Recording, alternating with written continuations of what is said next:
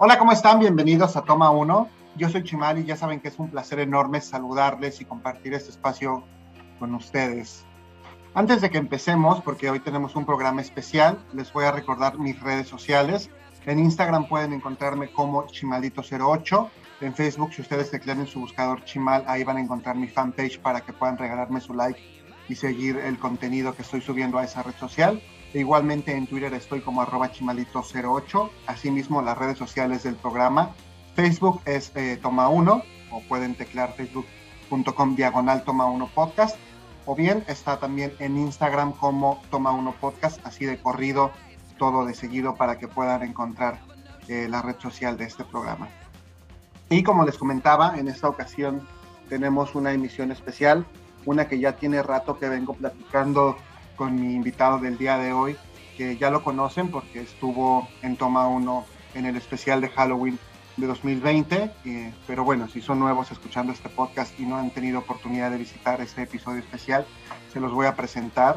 Él es además de mi amigo, eh, un socio con el cual ya he compartido algunos otros proyectos eh, pues audiovisuales, como un podcast que se llamaba Cemental, o bien un videoblog que se llamaba Picker TV. De hecho, de ahí salió esta idea de Toma 1.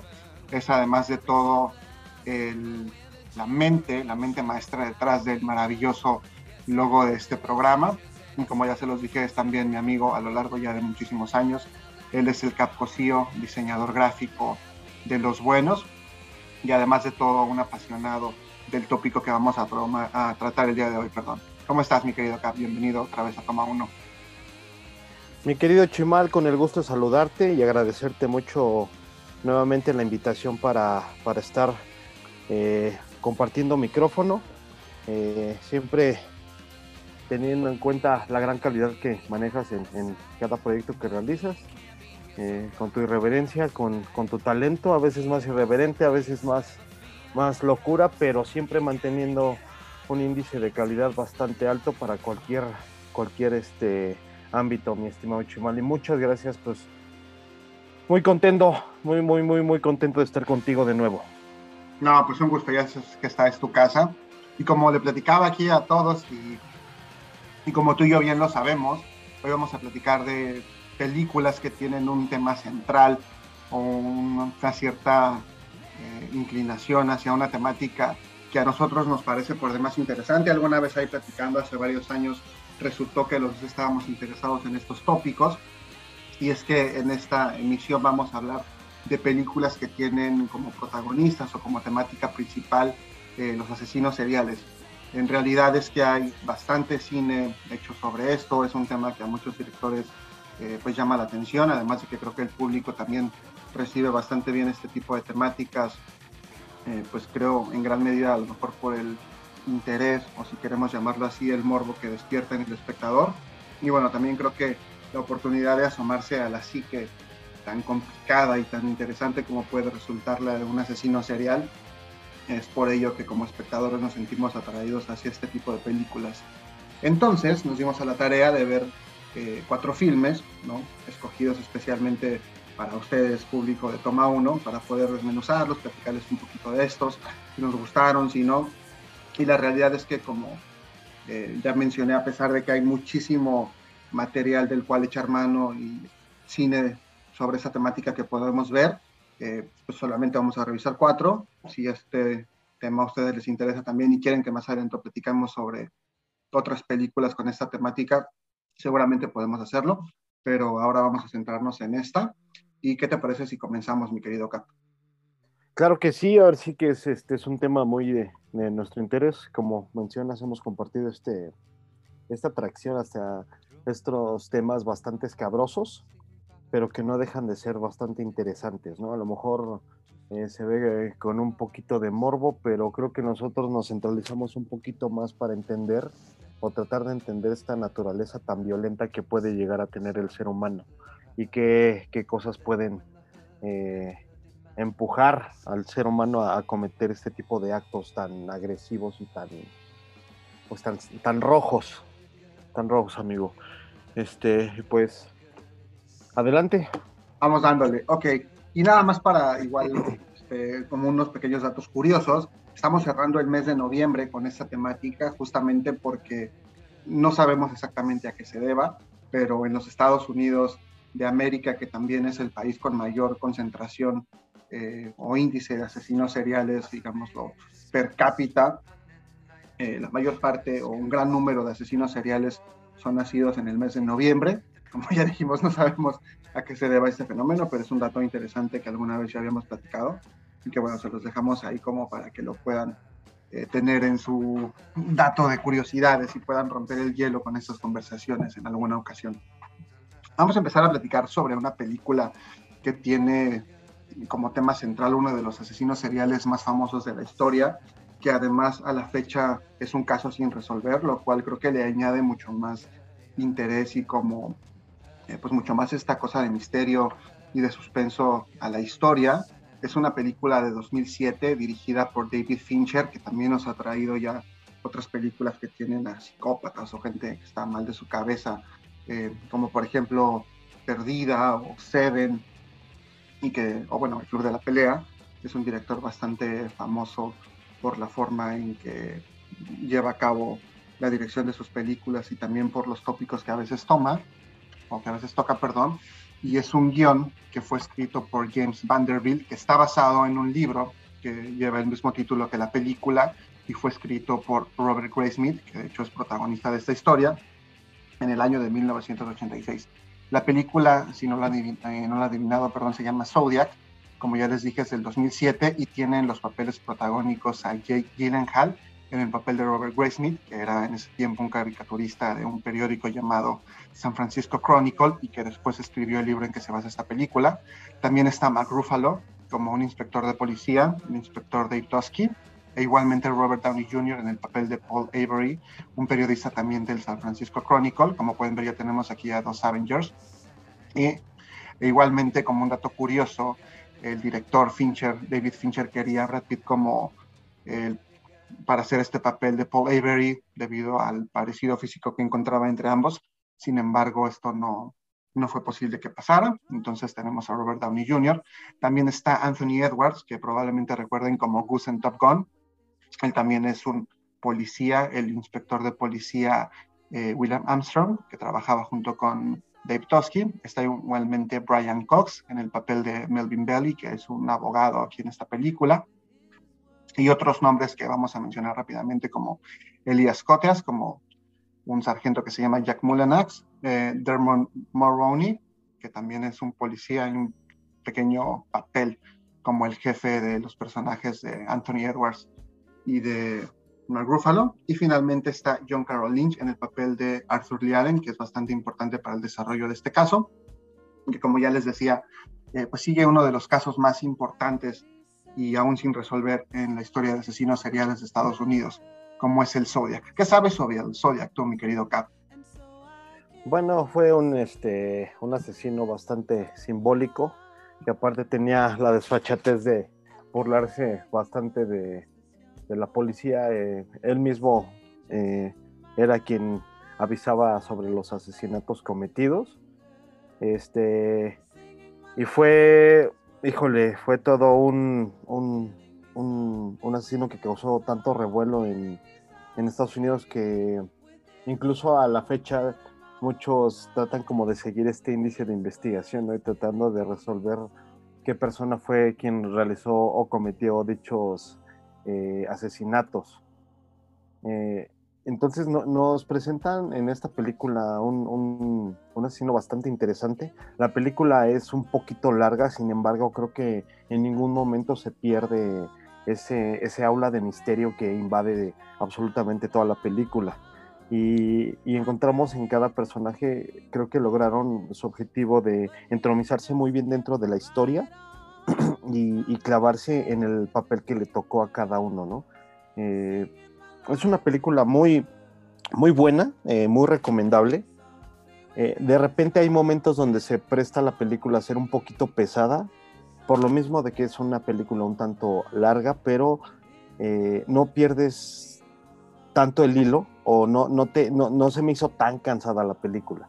Sin embargo, hay ciertos momentos donde sí se presta como, se vuelve un poco lenta, pero eh, es un trabajo muy bien realizado por eh, Fincher. La verdad es que sale un poquito fuera de sus de lo que normalmente él trabaja. Vimos el trabajo que realizó con Seven, este, vimos el trabajo con el Club de la Pelea.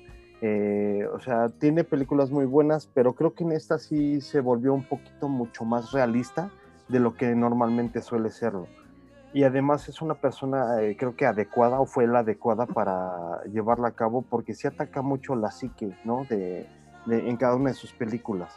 A mí la verdad es que se me hace un director que eh, me vuela la cabeza, la verdad, en, cada uno de sus trabajos. Eh, y los actores que eligió para cada papel me parecen fantásticos.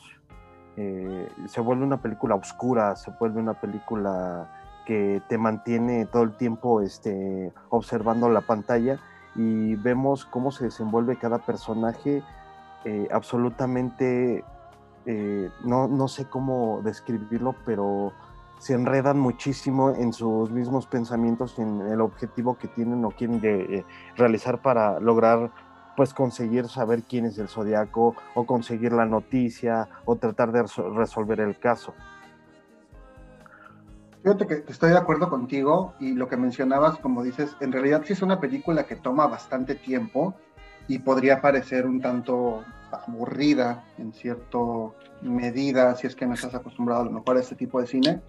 Y algo que creo que es muy interesante es que precisamente, y a pesar del spoiler que pueda parecer, al no saber la identidad real del Zodíaco, aún hoy en día que ya tiene 13 años de esta película, y en ese tiempo mucho menos se sabía. Creo que es muy importante la forma en que juegan, eh, primero con el misterio, obviamente con no presentar la identidad del asesino, que es algo que podemos ver en otras películas que tienen este tipo de temáticas, y que tampoco es una película policíaca, no es una película, eh, pues digamos, de acción, se van desarrollando muchas cosas, eh, pues mucho más apegadas a la vida real. Es muy interesante cómo este asesino enviaba cartas cifradas en las que supuestamente iba a dar detalles acerca de los asesinatos, incluso de su identidad y demás. Y algo que mencionas que creo que está muy padre de la historia es el impacto que tuvo Zodíaco no solo en la sociedad en Estados Unidos, sino en la vida de estos personajes, estos eh, policías y este par de, bueno, un reportero y el otro, el caricaturista, que es quien finalmente escribe el libro, la manera en que afectó sus vidas, eh, al grado, por ejemplo, de que Robert Graysmith eh, terminó eh, destruyendo un segundo matrimonio por culpa de esta obsesión, ¿no? O el caso de Dave Tosky, que en su momento también fue cesado de su cargo por llevar a cabo eh, pues ciertas acciones que no estaban muy ortodoxas dentro de la investigación. Entonces, creo que por ese lado la película nos muestra eh, no solamente la parte de las víctimas, que digo, igual pues hubo pocos supervivientes, sino todo este conflicto interno que se va generando en quienes se ven tocados por el zodíaco de manera indirecta y la fascinación que ejerce este personaje, ¿no? Como decía uno hoy en nuestros días y como platicabas hace un momento, hay gente que está investigando este caso de manera no oficial, hay muchísimas eh, claro. especulaciones, muchas hipótesis, ha salido gente a decir yo conocí al Zodiaco o mi papá era el Zodiaco, cosas por el estilo. Entonces, la verdad es que sí, a mí también me acuerdo cuando vi esta película por primera vez que, que ya venía yo con muchas ganas de, de, hacerlo. Sí, también me quedé con esta sensación de intranquilidad cuando acabé de verla, al pensar que en ese momento al menos podría por ahí existir una persona en el mundo que fuera el zodiaco y que nadie sabía quién era. Entonces eso me parece muy atractivo. Precisamente, incluso este, por ahí menciona Fincher que tuvo cierta conexión especial con el caso, porque cuando él era pequeño, este, resulta que se mudaron a vivir donde se realizaron los asesinatos. Entonces fue una, una, época donde pues, causó mucho revuelo y él mismo menciona que durante esta época, pues, a, lo largo del tiempo que fue creciendo, eh, él sentía mucho miedo porque se volviera a aparecer el, el asesino en, en eh, ahora sí que alrededor de donde él vivía, aunque realmente él nunca vivió en la zona donde se realizaron los asesinatos. Sin embargo, sí este, le causó mucho revuelo esa parte. Incluso él menciona que eh, esa eh, bueno, más bien esos acontecimientos lo, em, lo empujaron eh, y lo inspiraron para hacer la película de Seven. Ok. Eh, y, y también otro, pues digo, es otra joya que, bueno, tomaremos para otra ocasión. Pero justamente esta serie, de hecho, son la- las que lo inspiraron sobre todo a realizar eh, esta película de Seven. Y me parece incluso que precisamente, o tal vez por ello, es que es- precisamente se tomó a Fincher para realizar la película del Zodíaco. Ok, ok. Y, y bueno, de- en cuanto al reparto, eh, curiosamente tuvo algo que ver un poquito Jennifer Aniston. Digo, sabemos que Fincher conoció a Brad Pitt para la película del Club de la Pelea. Y justamente ahí tuvo contacto con Jennifer Aniston. Y ella fue la que eh, le aconsejó a Fincher eh, un par de, ahora sí que jalarse un par de actores eh, que ella conocía precisamente por su gran actuación, porque tenía un poquito de problemas para, para elegir a sus... Para el cast, sus-. Exactamente, para el cast.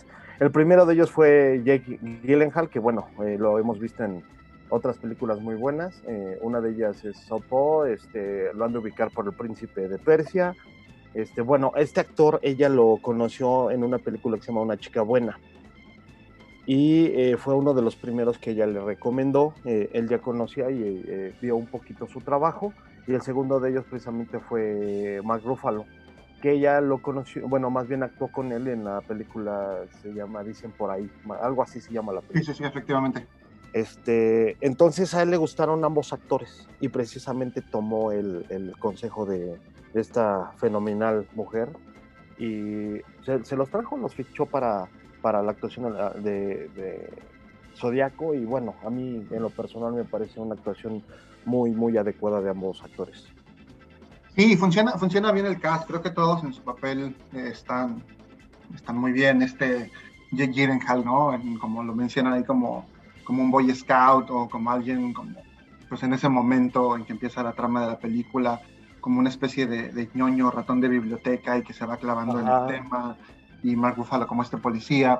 Ahorita que mencionas eh, los datos curiosos, que yo lo decía en el papel de del inspector Armstrong, eh, Anthony Edwards, que es eh, Goose en Top Gun, él fue elegido justamente por David Fincher porque, eh, según palabras del director, eh, él es la persona más decente que conocía y necesitaba tenerlo en la película para que hubiera un balance. Entonces, digamos que su decencia y ser una persona cabal fue lo que le ganó este papel en la película a Anthony Edwards.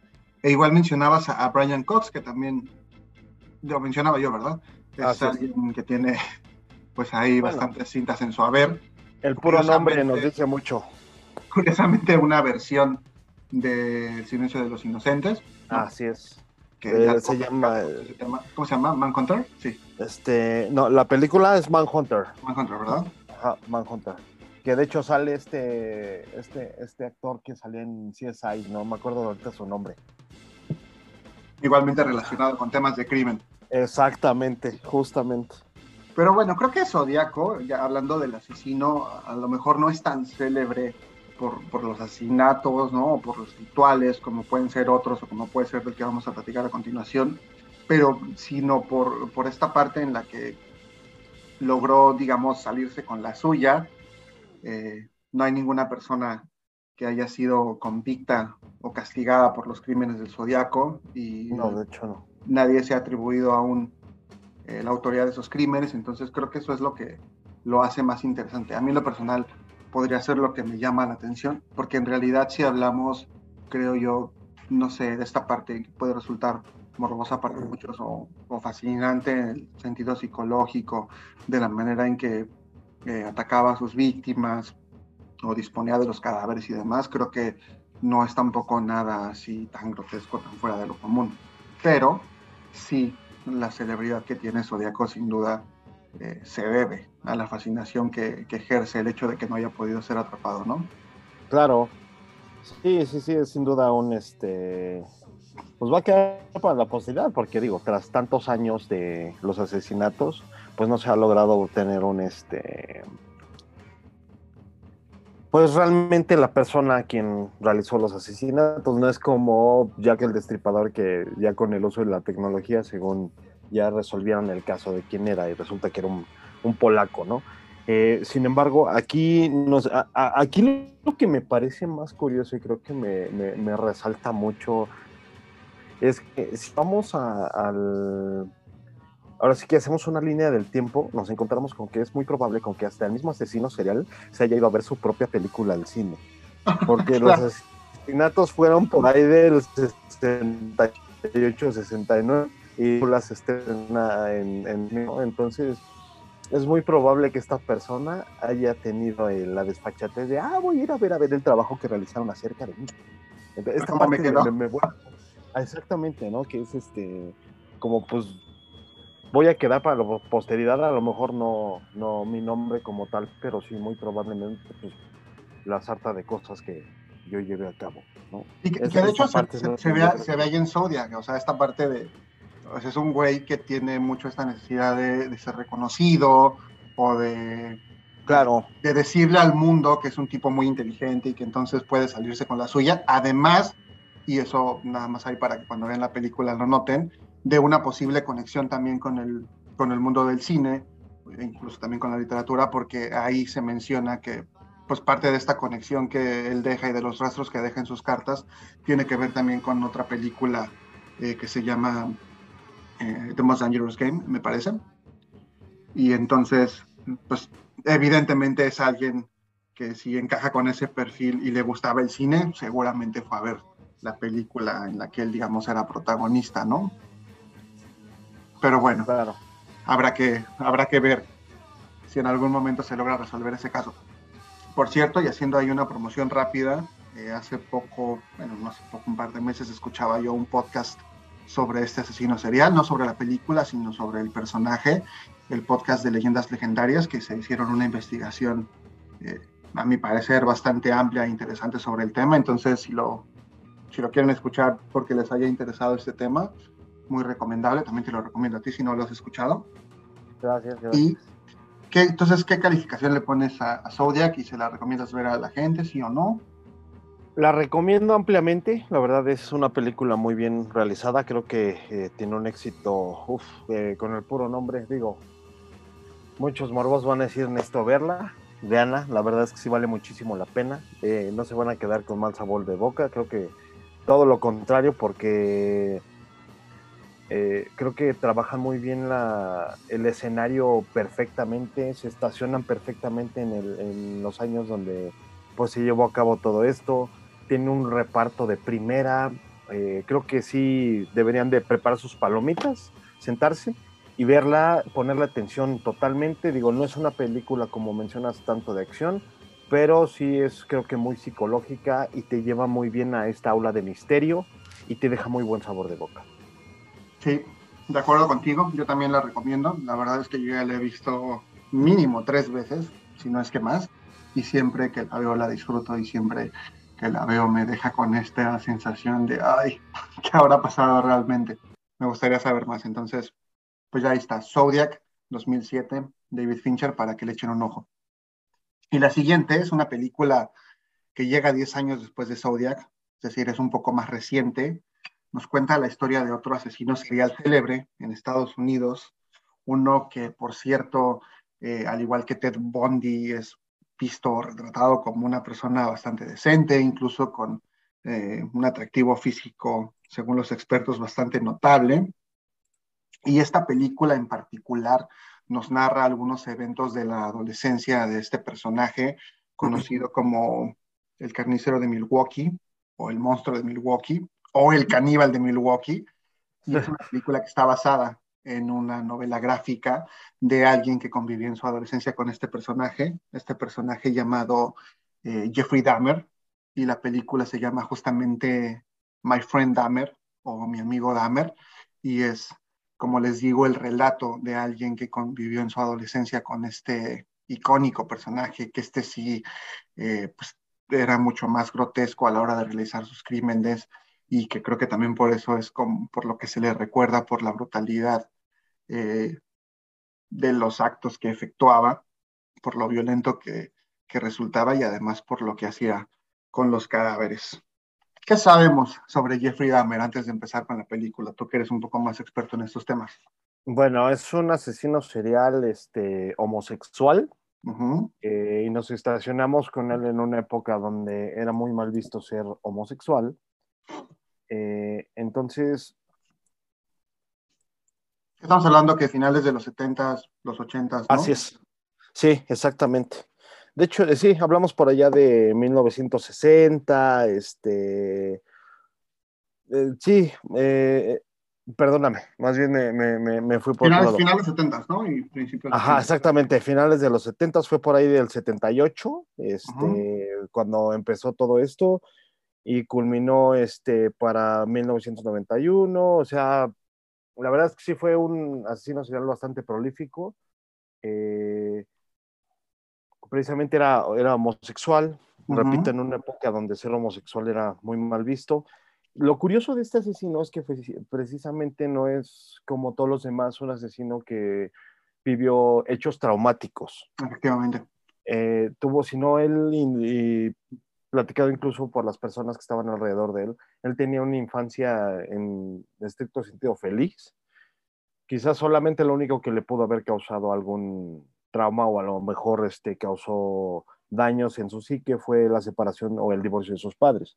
Pero fuera de eso, realmente no fue una persona que fuera violentada, que fuera maltratada, que fuera, este, eh, vaya, tratada de una manera agresiva o que haya pasado por hechos que realmente impactaran de una forma negativa eh, su vida, como, bueno, muchos otros asesinos seriales que, que, conocemos, ¿no? Este, y en esta película precisamente se, no se centra eh, en los asesinatos que cometió, sino más bien, como tú lo mencionas, es como una descripción este, de los hechos que a lo mejor se muestran dentro de la película que probablemente es el caminito que tomó para convertirse en un asesino serial. Hechos como el no decir precisamente que era una persona homosexual, buscar este, llamar la atención de las personas que estaban a su alrededor, buscar ser querido por las personas, que efectivamente una de sus ideas o de sus metas era construir un zombie para que nunca se quedara solo y que al final se los acababa comiendo, que bueno, eh, psicólogos dicen que esta parte es precisamente el para que no te vayas, me lo como, entonces, eh, por eso es que cometía estos actos tan violentos y tan agresivos. Así es, sí, como dices, y platicando un poquito nada más de los datos de la película, em, se basa, como ya dije, en una novela gráfica de un caricaturista, ah, tiene así como cierta relación con tu profesión, Mikap, eh, que se llama eh, John eh, Bagderf, al que le decían Derf en su adolescencia, y que él es como pues el líder de un grupito de amigos está interpretado por Alex Wolf, que ya había yo platicado anteriormente de él, aparece en Hereditary. Si no eh, saben a quién me refiero, vayan a escuchar el podcast especial de Halloween de este 2021. Ahí platico de este actor. Y él, como les digo, en la película de My Friend Dahmer, es como el líder de un grupillo de amigos que ahorita que platicaba el CAP, pues invitan a Jeffrey Dahmer a formar parte de la pandilla y entonces pues empiezan ahí a hacer como una especie de retos para que Jeffrey Dahmer pueda eh, pues hacerse el chistoso y hacer como un poco el payasito. Él pues al estar tan necesitado de atención y de cariño pues acepta en cierta medida estas actividades que pues podrían incluso resultar un poco humillantes para él. Y es muy curioso, como dice aquí el CAP, que eh, pues Jeffrey Dahmer realmente no tuvo una infancia traumática, vivía pues en un hogar de clase media, se ve que tenía pues acceso a ciertas comodidades, igualmente pues no se ve que tuviera grandes problemas, sin embargo, tiene, al menos en lo que se muestra en la película, o empieza ya a desarrollar cierta obsesión o cierto gusto por eh, pues estar disecando animales, por disolver sus huesos, respecto al tema de su sexualidad, muestra un poco esta obsesión que él tiene con un médico eh, local que él lo ve correr y pasa todos los días y se siente enfrente de él para pues admirarlo, ¿no? Y la manera en que en cierta forma él reprime los deseos que siente hacia este doctor. Y como platicábamos, estos años de adolescencia de Jeffrey Dahmer en los que eh, pues él incluso empieza a beber ya con cierta regularidad por no poder controlar algunos impulsos o porque precisamente no se siente aceptado, eh, siente que a lo mejor algo no está bien dentro de su psique y entonces pues empieza a desarrollar una fascinación por este tipo de actividades, ¿no? Y en algún momento no les quiero adelantar demasiado, pero se da a entender que algunos de estos grupos de amigos pudieron haberse convertido en las primeras víctimas de Jeffrey Dahmer, quien después de eso ya eh, pues se enroló en el ejército, por ejemplo, fue dado de baja por la conducta que tenía, eh, pues mostraba, como les decimos, estas actitudes pues un tanto errantes, como estar bebiendo y demás, tenía ciertos problemas para encajar con la sociedad. Y ya posteriormente, después de esos años de adolescencia, es cuando empieza a llevar a cabo sus asesinatos, que como dice el CAT, eh, pues incluían eh, pues torturar a las víctimas, que eran como, como mencionábamos todos hombres, quizá por su homosexualidad reprimida, además de una eh, tortura previa, ¿no? Estarlos teniendo amarrados, etcétera, y bueno, finalmente asesinarlos y posteriormente comer los cadáveres, llevar a cabo esos actos de canibalismo y también de necrofilia, lo cual es bastante desagradable, pero, claro. pero es justamente muy interesante, ¿no? Y como decíamos, también Jeffrey Dahmer, eh, pues era considerado un tipo atractivo, entonces, eh, pues la gente que, que, lo veía y, demás dicen que se ve bastante decente en comparación con lo que podrían ser otros asesinos eh, seriales, ¿no? No sé qué te haya parecido a ti esta película, mi querido Cap, si te gustó, si hay algo que sientes que falta. ¿Cómo la viste? Creo que, creo que fue una película, se me hizo una película muy normal, nada fuera de, nada fuera de lo normal, ahora sí que fue una película muy, muy dominguera, como le llaman de vez en cuando, ¿no? Este, si quieren verla, eh, yo medio se las recomiendo para entender un poquito a lo mejor la, adolescencia o la pubertad de, de Jeffrey Dahmer, ¿no? Este, su comportamiento, su actitud. Eh, si esperan ver esta película con morbo viendo partes agresivas o violentas, no es aquí. Aquí no la van a encontrar. la verdad, o sea, es este totalmente es muy, es antes, ahora sí que de empezar a convertirse en el asesino serial que, que fue esta persona. El actor, me parece un buen actor, no es un mal actor. Es un, es un actor, este, se llama Ross Lynch. Efectivamente. Eh, si, no lo, si no lo ubican, su mayor trabajo, bueno, el más sobresaliente fue en el mundo oculto de Sabrina, que hizo, la hizo del, del novio, no me acuerdo cómo se llama el novio de, de Harvey. Ajá, de, de, ándale, de Harvey. Este, con Kiernan Chipka es su trabajo como más sobresaliente, donde seguramente lo van a ubicar. Sus demás trabajos son más como infantiles. Eh, y creo que esta película le ayudó un poquito para aparecer en, en, esta, en esta serie del mundo oculto de Sabrina. Su trabajo se me hizo el adecuado. Eh, asume la actitud de un Jeffrey Dahmer como muy soso, muy, muy encerrado en sí, en sí mismo, muy ensimismado, muy en su mundo, que precisamente está en busca de, este reconocimiento, de llamar la atención, este, que se presta para hacer bromas de muy pésimo gusto. Eh, ya lo verán en la película pero que precisamente en, en, en esta búsqueda, en, en, esta edad que muchos tienen o tenemos o llegamos a tener en algún momento de llamar la atención de la gente o de ser el, el, centro de atención, nos prestamos a veces a hacer tonterías, ¿no? Eh, y vemos la actitud que asume, vemos cómo se desenvuelve dentro de su familia, eh, cómo se relaciona con las demás personas y si encontramos, de, incluso dentro de sus costumbres, precisamente a lo mejor un punto donde dices, híjole, es que esta parte sí me llama la atención. Eh, no les quiero spoiler mucho, pero es como esta actitud que precisamente tiene el asesino serial y es como normalmente comienzan los asesinos seriales o se cree que eh, así inicia, ¿no? Con esta parte de no propiamente torturar animales, pero sí como buscar esta parte del morbo con la sangre eh, con animales muertos. Es una película para echársela un dominguito, que no tengas nada que hacer. Eh, la verdad es que a mí la película en sí se me hizo una película muy normal, muy natural, pero nada fuera lo normal. O sea, creo que es una película que incluso no llamó mucho la atención, eh, pero creo que cumple con su trabajo y hasta ahí. Sí, fíjate, ahorita que dices que, que, no llamó mucho la atención, creo que en México ni siquiera se estrenó en salas de cine, la verdad es que no, no tengo yo ese recuerdo.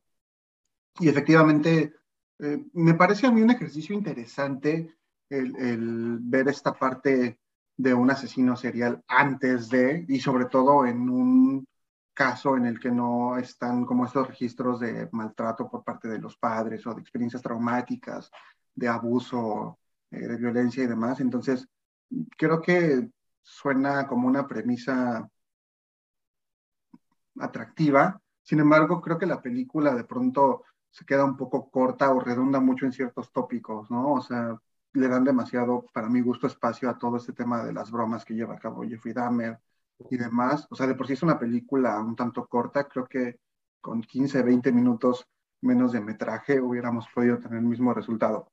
Lo que sí eh, me llama la atención es, como decía hace un momento, eh, pues esta exploración hacia un Jeffrey Dahmer solitario, un Jeffrey Dahmer introvertido, que se muestra en busca de una aceptación constante y a lo mejor te hace preguntarte en cierto momento si algo de eso hubiera cambiado durante su adolescencia, quizá no se hubiera convertido en el, en el monstruo en el que se convirtió después, tal vez, ¿no? No hubiera llevado a cabo los, los asesinatos tan atroces, no sé. La verdad es que Jeffrey Dahmer es un personaje que sí llama muchísimo la atención, que despierta, creo que mucho más morbo, por ejemplo, que Zodiac, al menos en relación con lo, con lo sangriento de sus asesinatos, y, quizá también esta fascinación eh, o morbo que podría tener, sobre todo años atrás, por el tema un tanto prohibido, ¿no? De, que podría aparecer hace unas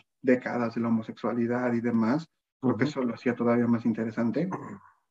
Como ya decía, el hecho de que pareciese un tipo bastante eh, pues, común y corriente, bastante decente. Entonces, pues bueno, yo en lo personal también no fue mi favorita, sin embargo, pues creo que está bien verla y no la confundan con otra que se llama Dahmer, simplemente, que es, está protagonizada por Jeremy Renner.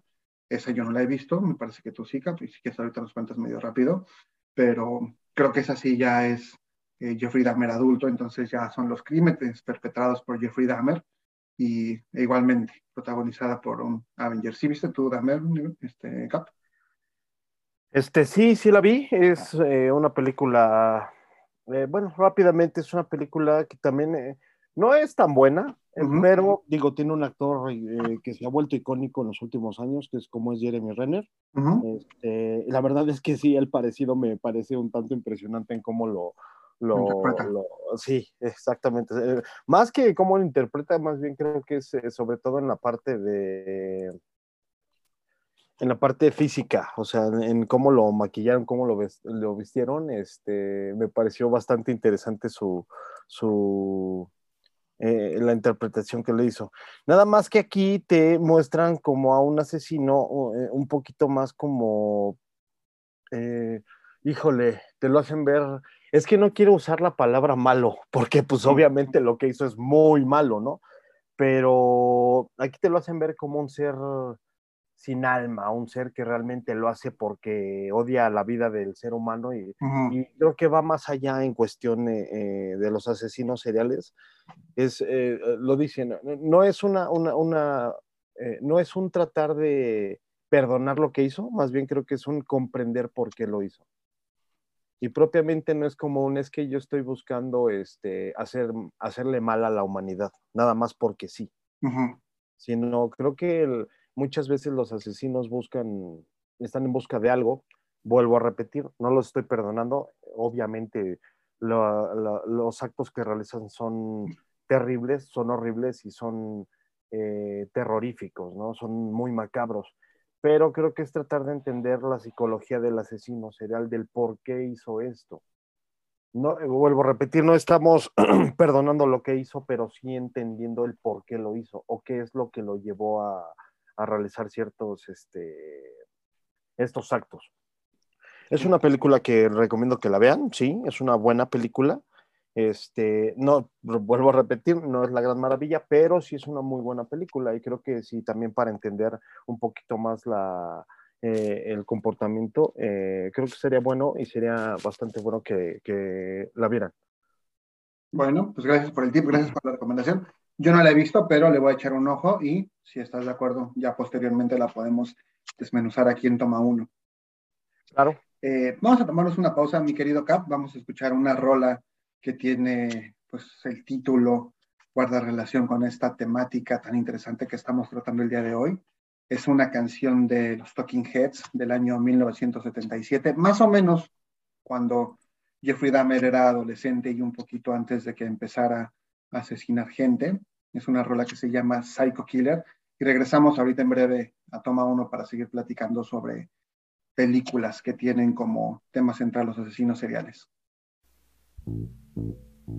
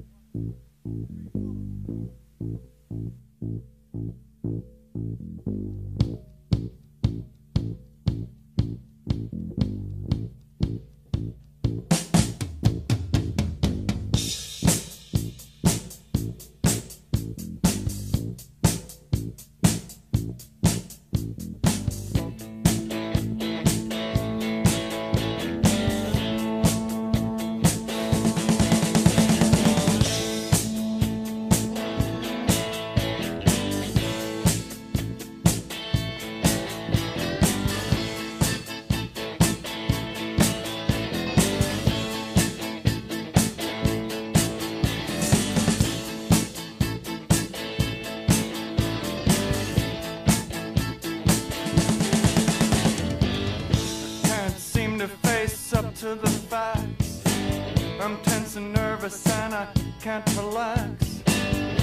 Can't sleep cause my bed's on fire. Don't touch me, I'm a real live wire.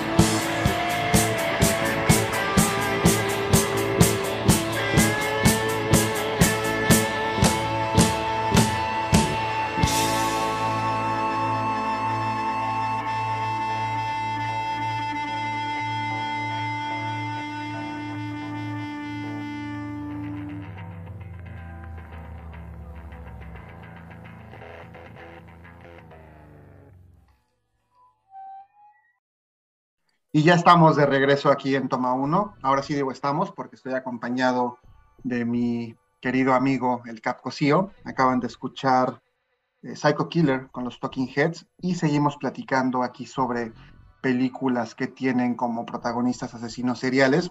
Me comentabas, Cap, hace unos momentos en la pausa musical que hay una cosa que se te olvidó mencionar sobre Dahmer, sobre Jeffrey Dahmer.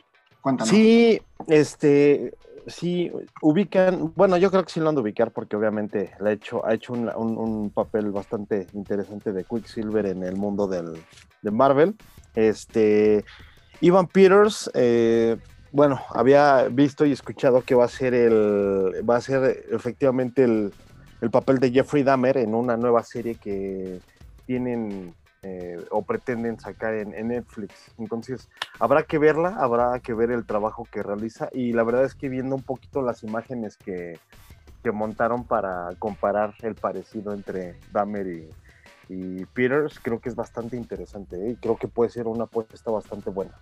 Aparte es buen, es buen actor ese muchacho, fíjate que y tiene un poco cara como de psycho. A mí me, hace mucho esta, me recuerda mucho a Malcolm McDowell en a Clockwork Orange, o sea, se me hace como un Alex Delarge físicamente, siento que tiene bastante parecido con este actor, entonces creo que lo puede hacer muy bien. La cara de psicópata ya la tiene. Sí.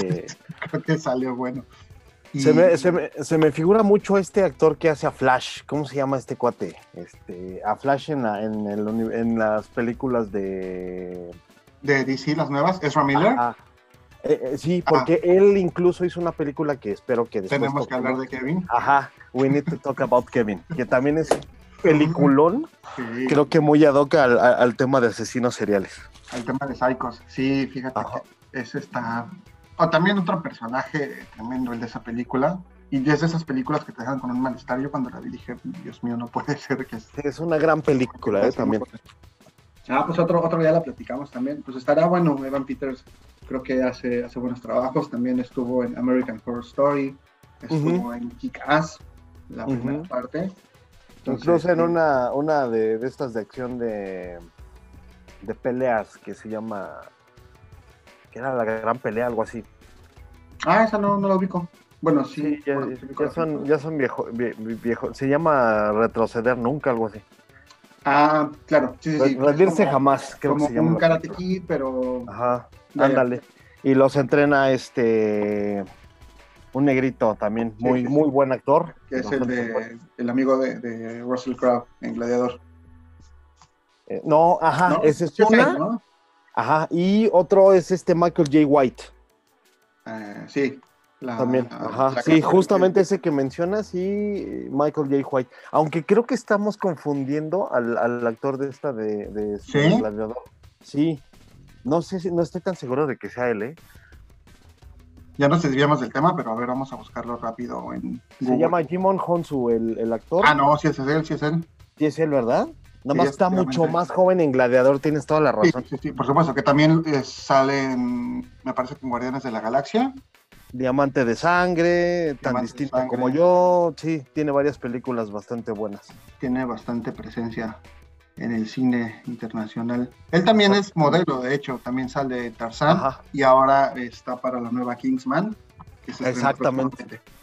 Que también me quemo por ver esta de, Kingsman, ¿eh? Del origen. No, pues está, se ve que está como muy, muy fumada ya ahí con Rasputin y demás, pero... Ajá. Sí, sí, sí, pero ya sabes que estas de Kingsman, creo que todas las de películas han sido absolutamente idénticas en ese sentido. Sí, sí, sí, sí. Pero bueno, también se entiende, ¿no? Ese es el es el terreno para hacer ese tipo de películas. Bueno, pues está. Y también aparece en el terreno paranormal en estas películas que me gustan, en la de Constantine, que la hace de. como que, que está en medio entre el cielo y el infierno. Sí, sí. Sí, sí, la verdad es que tiene ahí bastante. bastante aparición. Más como actor de reparto, pero. pero sí ha hecho bastantes películas. bueno, continuemos entonces hablando de, cine con, esta temática de asesinos seriales. Mencionabas antes de la pausa musical esta situación en la que quizá la fascinación que tenemos por estos temas no es tanto el morbo, decir, oye, güey, qué padre que asesinar a gente y demás, sino más bien el hecho de que te preguntas qué es lo que está pasando en la mente de una persona así.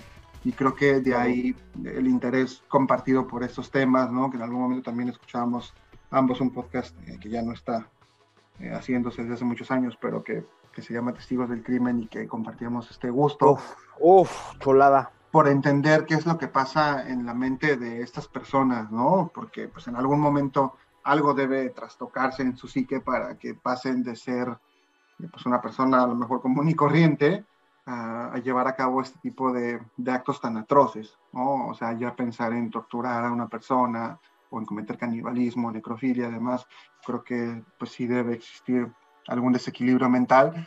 Y justamente al preguntarse qué es lo que pasa en la mente de un asesino serial, cómo es quizá que ellos eh, pues ven el mundo a su alrededor o cuáles son sus anhelos, cuáles son sus deseos, sus miedos, etcétera, eh, nos lleva a, a, hacernos esta pregunta y por supuesto a interesarnos en ver cómo se puede eh, ver su mente, ¿no? Si es que tuviéramos la oportunidad. Y esta película, de la cual vamos a platicar a continuación, plantea algo, algo similar, algo por el estilo. Es una película que yo en su momento, cuando se estrenó, no vi, todavía estaba muy chavito, igual porque somos en la misma época, sí. del año sí, 2000, sí. y en ese tiempo no sé si era una película clasificación C, pero al menos si era B15 seguramente. Y la película se llama Dicel, en México fue conocida como La Célula, en España le pusieron La Celda, curiosamente creo que tiene más sentido el título en España en esta ocasión. Y eh, bueno, la película está protagonizada por Jennifer López, eh, en uno de los papeles que no son esta cuestión de comedia romántica y demás, o chick flick que a veces estamos acostumbrados a verla. También está Vince Vaughn, igual en un papel quizá no común en él, porque muchos lo relacionamos más, al menos en los años recientes, con películas de comedia, comedia ligera o hasta un poco escatológica. Y Vincent Donofrio, eh, tremendo actor, por cierto, que pudimos ver en Daredevil en su momento, en un papel bastante interesante.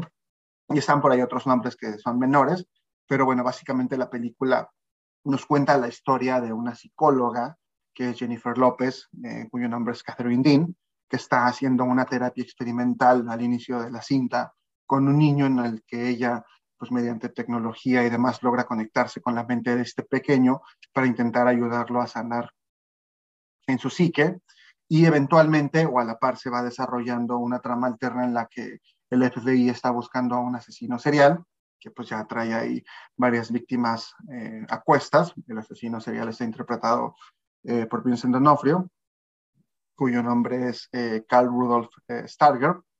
Y entonces, una vez que logran atrapar al asesino serial, que pues digamos tiene una víctima que no saben en dónde está y que están buscando, porque aparte tiene una forma muy peculiar de asesinarlas, que es eh, mediante ahogarlas justamente en una celda que se va llenando poco a poco de agua, parte como una tortura, eh, pues necesitan salvar a esta chica, entonces para poder encontrar en dónde está van a este centro en el que trabaja el personaje de Jennifer López y piden que la doctora, la psicóloga, entre a la mente de ese asesino serial para poder entender dónde está la víctima, localizarla y, bueno, lograr salvarla.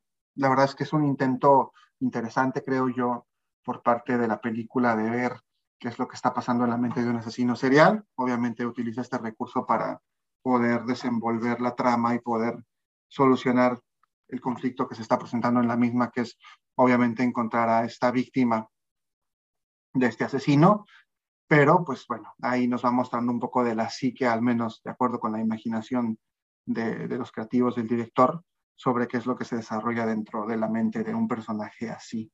¿Qué te parece esta película? ¿Te gustó? ¿Te, te, llama la atención? A mí en lo personal nunca la había visto y sí me sorprendió un poco, pero ¿a ti qué te deja? ¿Qué te dice? ¿Cómo la viste? De entrada, eh, este actor Vincent D'Onofrio es creo que uno de los actores que me gustan más uh -huh. eh, en cuestión de, de, los trabajos que realiza.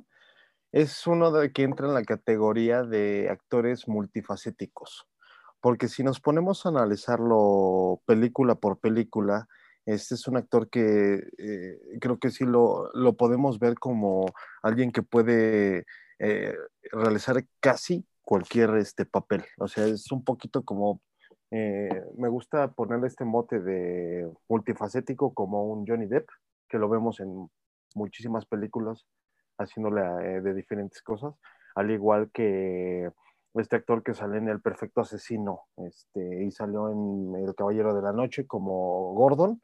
Mm, Gary Oldman, tremendo. Ajá, Gary Oldman también tremendo, que hizo también otra película que se llama El Topo, que, pero bueno, este salió un poquito. Entonces, de entrada, este actor a mí me llama mucho la atención los trabajos que realiza, me parecen fenomenales, me parecen excelentes. Se me hace una película muy artística.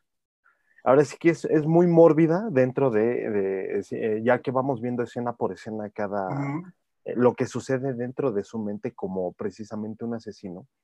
Entonces se me hace una película muy artística, pero un, un, arte muy oscuro, muy tenebroso, muy, muy macabro. Este, hay una escena que me impacta mucho con un caballo, que me llama muchísimo la atención. Igual, si no la han visto, de verdad, véanla. Este, tiene que, creo que tiene cosas muy, muy rescatables. Jennifer López no es una actriz que a mí me fascine, que me encante, sin embargo, creo que hace, hace un buen papel en esta película. Este, se me hace mucho mejor cantante que actriz, pero hace un muy buen trabajo en esta película.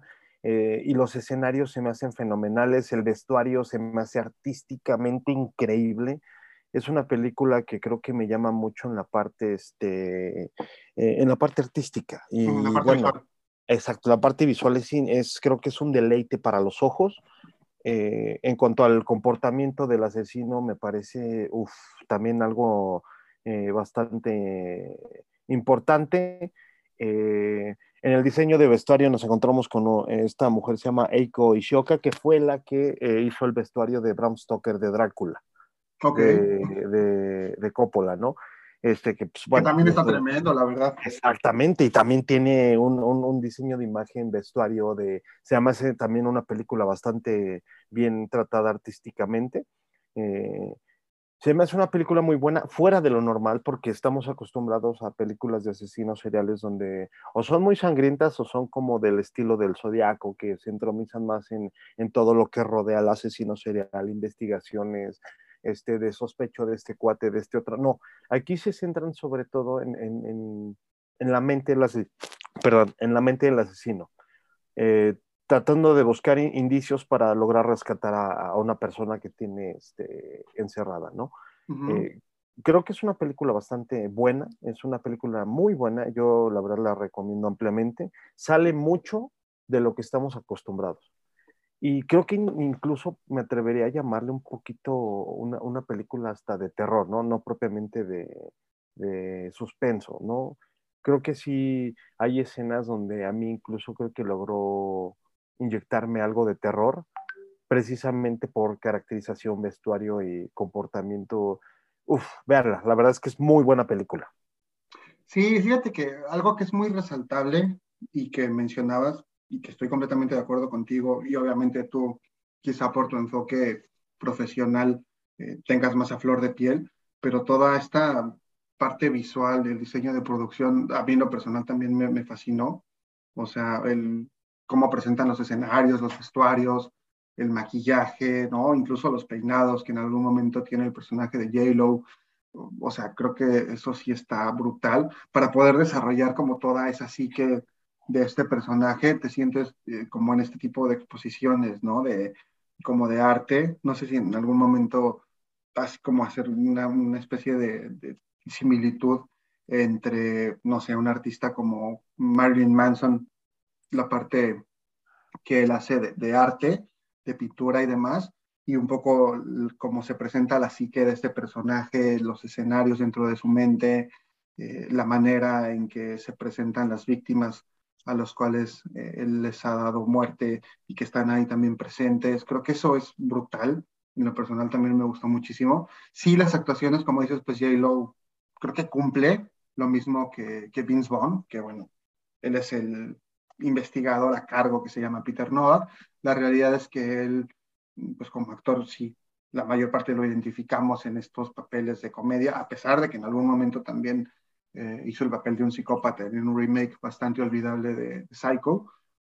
Pero bueno, creo que ellos con lo que hacen está bien y logran cumplir con la película. Sin embargo, sí, creo que Vincent D'Onofrio hace un papel mucho mejor eh, que el resto y entrega una actuación bastante interesante como este psicópata eh, hay un par de momentos o un par de escenas en las que se puede ver esta locura en sus ojos que a mí me llamó mucho la atención, en lo particular al momento de, pues ya estar ahí llevando a cabo un, ritual con uno de los cadáveres, que sin duda es una escena que puede resultar bastante perturbadora para la mayor parte de la gente por lo que implica y por lo que conlleva. Entonces creo que en ese sentido su actuación es muy buena. Y sí, como dices, es un actor bastante, bastante versátil y que quizá no ha tenido a lo mejor la oportunidad de así un gran papel protagónico que lo pueda poner en ese punto de decir, ah, ese es un actor eh, muy taquillero y demás. Quizá también por sus características físicas y no, y no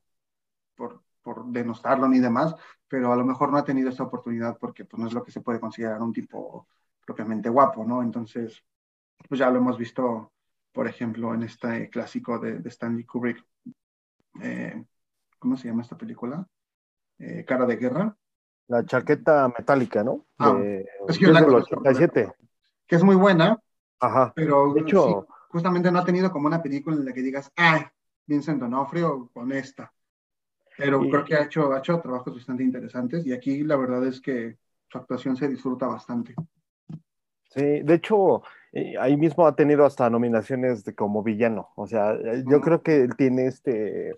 Tiene este buen, es buen villano, es buen villano. Ajá, pues es Kimpin en Daredevil. O sea, exactamente. Este, en, en, esta de chaqueta metálica vemos ahí su comportamiento también bastante psicótico, que me resulta, eh, bueno, simplemente el gesto que hace, híjole, la verdad, este, si es una persona que te, te, te inyecta ese sí, Te, logra transmitir, te logra Ajá, justamente es eso.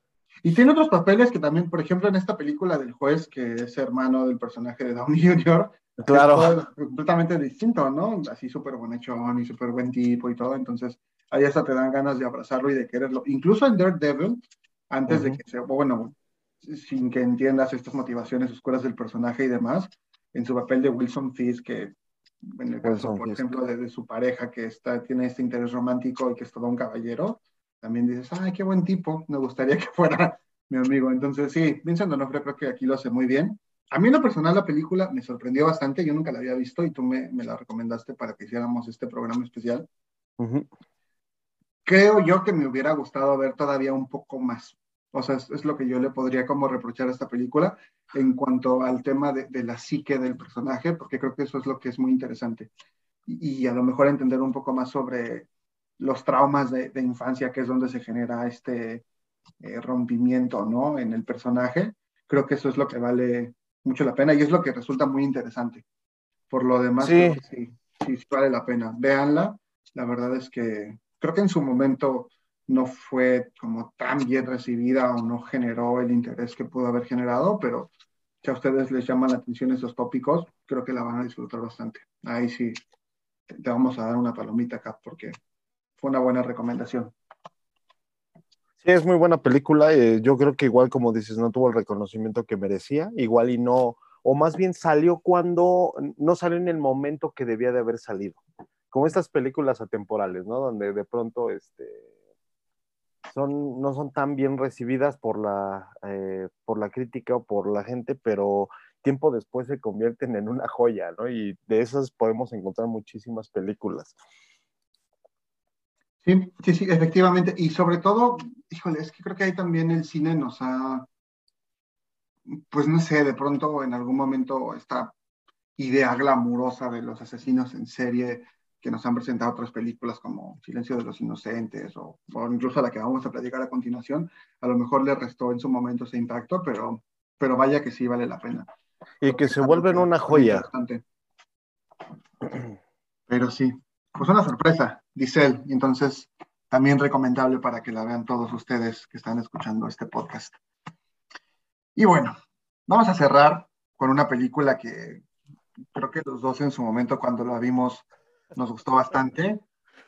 A mí de entrada, porque el actor que interpreta el papel principal es raro, o yo no lo había visto en un papel así con anterioridad, entonces como que me rompió ahí el esquema. De hecho, es un actor que en lo personal me, me gusta cómo trabaja, aunque podría yo reconocer que en lo personal también lo considero bastante soso en algunas de sus actuaciones, pero siempre me ha caído bien.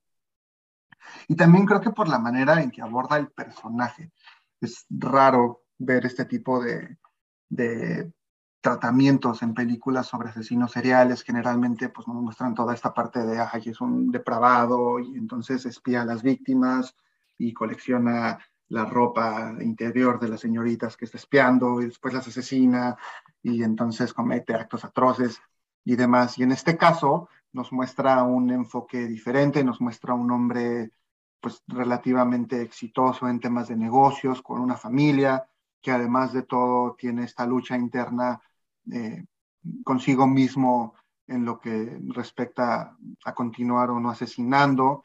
Y bueno, creo que tiene un enfoque que no se había hecho, al menos eh, de manera recurrente anteriormente en el cine, y creo que eso lo hace muy interesante. Estoy hablando de una película de 2007 que se llama Mr. Brooks, así simplemente, y es una película que está protagonizada por Kevin Costner, eh, Demi Moore y William Hurt en los papeles principales.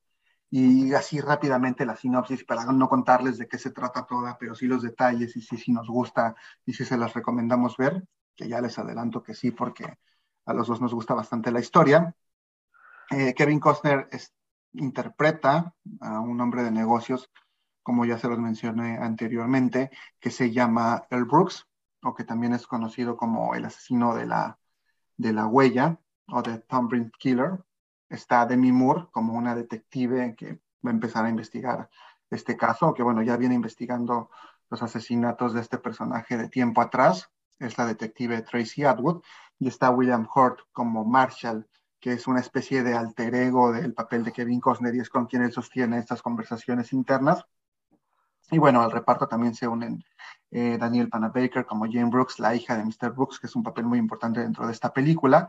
Y también está Mark Helgenberger como Emma Brooks, su esposa. E igualmente está Dan Cook como el señor Smith, que también va a ser bastante importante su papel dentro de esta trama. Y bueno, como ya les digo, la película nos presenta a este hombre de negocios que tiene el conflicto interno de que, pues por una parte, una adicción y una necesidad incluso física le está pidiendo asesinar y por otra él no quiere hacerlo. Entonces, de una manera muy curiosa, él enfrenta eh, pues esta adicción yendo justamente a un grupo de autoayuda.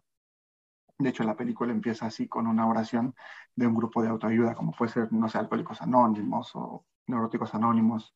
Ahí no se este, menciona como tal, creo, pero pues va a este tipo de reuniones y la manera en que pues él empieza a meterse un poco en problemas cuando el último asesinato que lleva a cabo eh, pues es observado por uno de los vecinos de las víctimas, quien en cierta medida está interesado en este tema de los asesinatos y lo contacta para que lo lleve a llevar a cabo un asesinato, mientras que a la par la detective está investigando esos asesinatos y a su vez la hija de Mr. Brooks regresa a casa sin explicación después de estar en la universidad, como se acostumbra en Estados Unidos, que los muchachos se van a la universidad. Entonces un día regresa a la casa, eh, por ahí parece que algo no está bien, y bueno, ahí se va a desarrollar toda la trama, que como ya les dije, a mí en lo personal me gustó bastante, sobre todo, eh, primero empezando porque Kevin Costner lo había yo visto en un papel así de un psicópata asesino serial. Dos, por el hecho de que él es un hombre de familia, un hombre de negocios bastante exitoso, al que al parecer no le hace falta nada. Y tres, por estos diálogos internos que tiene él con William Hurt, con su alter ego, que la verdad son muy, muy divertidos y que nos presentan este conflicto interno que tiene el personaje en cuanto a asesinar o no. ¿Cuáles son tus impresiones, mi querido Cap, con Mr. Brooks? Porque ya te veo que estás, que no te aguantas de platicar de la película. Bueno, de entrada, eso sí, creo que de las cuatro que hemos tocado el día de hoy, esta es una joya. Es, creo que esta es la, no, es una de las películas, es la película de asesinos seriales. No es una película sangrienta, eh, sí tiene ciertos tonos un poco rojos y un poco agresivos que a lo mejor te, te pueden mover un poquito los sentidos. Sin embargo, es una película bastante bien elaborada, eh, porque de pronto encontrarte con, creo que el estilo de vida que cualquiera de nosotros estaría dispuesto a tener. No en el sentido de ser un asesino serial, sino ser una persona exitosa, ser una persona que lo tiene todo, tienes una familia increíble, tienes este, tienes dinero, eh, vives holgado, vives tranquilamente, eh, te dan premios por ser un gran empresario, pero de pronto encontrarte con que, ah, es que solamente hay un pequeñísimo detalle que le da en la, torre a todo esto. ¿Y qué es? Simple y sencillamente es que me gusta matar.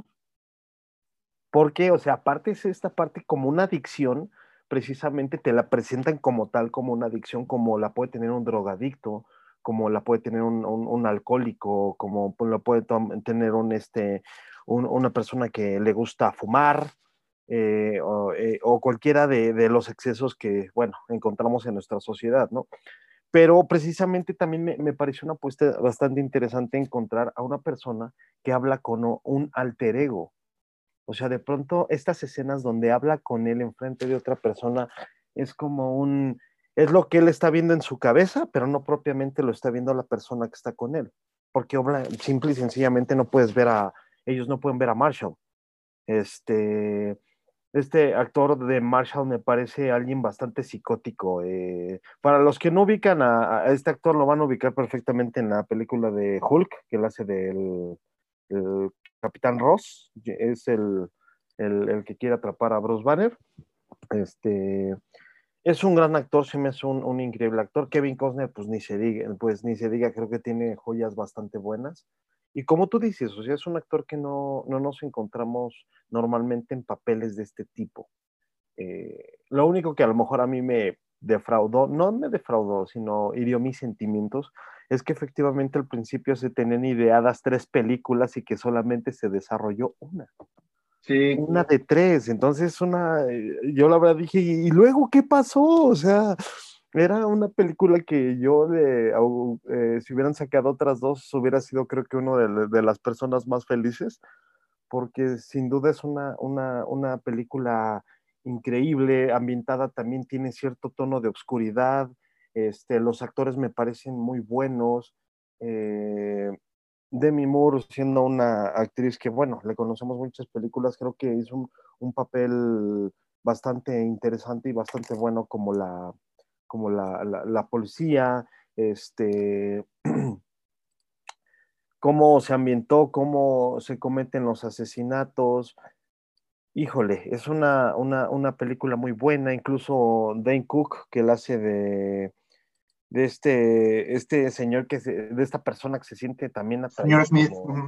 ajá, del señor Smith, que se siente atraído como a, oye, pues yo te voy a hacer esto, pero en lugar de de, echarte de cabeza, pues, güey, invítame, ¿no? Yo también quiero, me llama la atención tener un poquito de, eh, llevar a otro extremo o a otro, otro paso mi vida, ¿no? A conocer algo diferente, a probar algo, algo nuevo, algo enfermo, pero algo nuevo finalmente. Y también eh, dentro de toda la trama creo que nos encontramos en, en, esta pregunta, ¿no? De este tipo de cosas, de gustos, ¿se pueden heredar? El, gusto por asesinar personas se puede heredar y entramos también en la controversia de si existe el, gen maligno, ¿no? Que tanto se ha estado hablando de ello de, en cuanto a los asesinos seriales. Y aquí nos encontramos también con esa parte. Entonces es una película que creo que engloba muchas cosas, además que dentro de ella también, este, entre que me estás buscando, o sea, tú eres la policía y tú me quieres atrapar, pero yo te echo la mano, nada más porque veo que tú no tienes necesidad de ser policía, pero lo haces porque quieres demostrar. Exactamente. Entonces te voy a ayudar en uno de tus casos y vámonos, ¿no? Este, entonces, la verdad es una película total y completamente recomendable. Eh, eh, repito, lo, único malo que le encuentro es que no hicieron las otras dos que, que habían planeado este, realizarlas. Sí, nos dejaron con las ganas respecto a qué iba a pasar. Esta trilogía nunca se concretó. Veo difícil que lo concreten, pero lo personal también me gusta bastante. De las cuatro que platicamos hoy, no sé si es mi favorita, creo híjole, es que sí, para mí será ahí un, un, un, entre con Zodiac, pero muy, muy buena también. La verdad es que la recomiendo. Ahora que volví a verla para este ejercicio, la disfruté muchísimo. Tenía años que no la veía al menos completa. De repente por ahí la pasaban en televisión y veía algún pedacito, pero sí, la volví a, disfrutar muchísimo como cuando la vi en el cine y créanme que es una película que, que vale la pena ver y que la van a disfrutar, como dice el Cap, eh, Demi Moore también está bastante bien en su papel de policía, eh, William Hurt y Kevin Costner, esa mancuerna increíble y esas conversaciones que tienen, la verdad es que a pesar de, de que son, bueno, de que es un psicópata, pueden hasta en algún momento ser eh, pues, graciosas por el nivel de, ironía que tienen.